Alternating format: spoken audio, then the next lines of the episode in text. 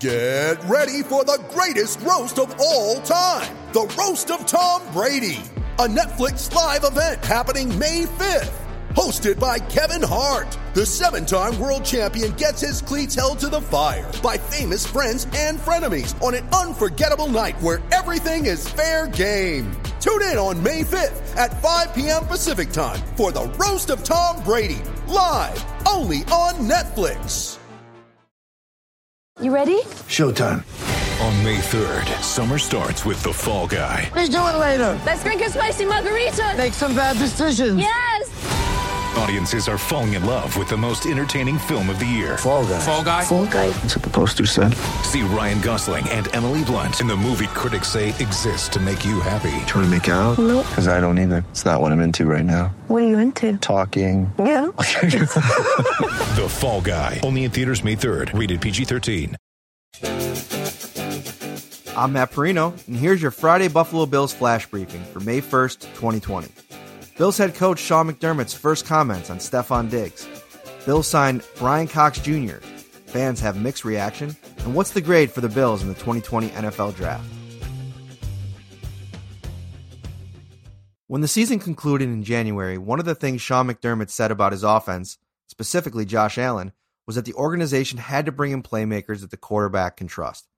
Why is Stefon Diggs that player? You look at the production that Stefon has experienced over the course of his career, and that speaks for itself. He's played in big games and he's had big roles in those games, McDermott said Thursday afternoon on a video conference call. We believe that, and it's been shown and proven to this point, people are able to come to Buffalo and become the best version of themselves.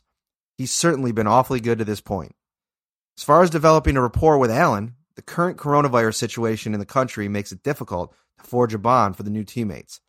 McDermott admitted that he's concerned about the situation, but he's not worried. I think that we'll have to do a really good job with our practice plans, he said, making sure that we've got enough of that scripted so we can get those two on the same page and develop the chemistry. There's challenges for everyone, right? You try and find ways to adjust and adapt. The NFL was a different league when new Buffalo Bills defensive end Bryan Cox Jr.'s father played in the 1990s. The violence of the sport was accepted and expected, especially from players that set the tone for their teams on both sides of the ball. Bryan Cox Sr., who played for the Miami Dolphins from 1991 till 1995, was a tone setter, like him or not. And Bills fans did not. Cox Jr. said his dad was just playing his role. Football back then was way different than it is now, Cox Jr. said. It was a different day and age, and I feel like somebody had to be the villain. He kind of embodied that. He almost fed off of it. That was just his thing and what he liked to do. As far as Cox Jr. goes, he just wants to earn his place. I'm not my father, he said. We're two different people. I feel like what he did back in the 90s shouldn't affect me in 2020. But I'm sure at the same time, a lot of Buffalo fans will feel some type of way about me. And that's fine until I start producing on the field. The Buffalo Bills were supposed to be without a first round pick in last weekend's NFL draft after trading theirs away for former Minnesota Vikings wide receiver Stefon Diggs in March. So, how was Buffalo able to land Iowa defensive end AJ Epenesa? Put simply, Epenesa was expected to go in the first round, but slid in the draft. He had a poor combine performance, and there were questions from teams as to how he'll fit at the NFL level. Well, the Bills landed Epenesa in the second round, Utah running back Zach Moss in the third round, Central Florida receiver Gabriel Davis in the fourth, Georgia quarterback Jake Fromm in the fifth, Georgia Southern kicker Tyler Bass, and Oregon State receiver Isaiah Hodgins in the sixth, and close things out with Pittsburgh cornerback Dane Jackson in the seventh round. I gave the Bills an A for their draft, and here's why. The Bills took what was a legit roster and made it better during the three days of the NFL draft.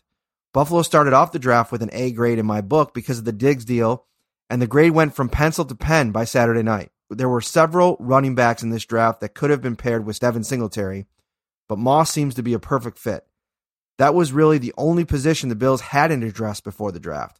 Now, with Moss and veteran TJ Yeldon, the Bills should be set at the position, unless Brandon Beane, general manager of the Bills, wants to add another player to the competition to push Yeldon. It's hard to win anything in April, especially with the immediate future of the league year in real doubt. But Beane continues to build a winner, and Buffalo's position better today than it was a week ago to capture the AFC East in 2020. There you have it. That's the Bills flash briefing for Friday, May 1st, 2020. Make sure you're keeping it locked on to Syracuse.com for all your Bills coverage.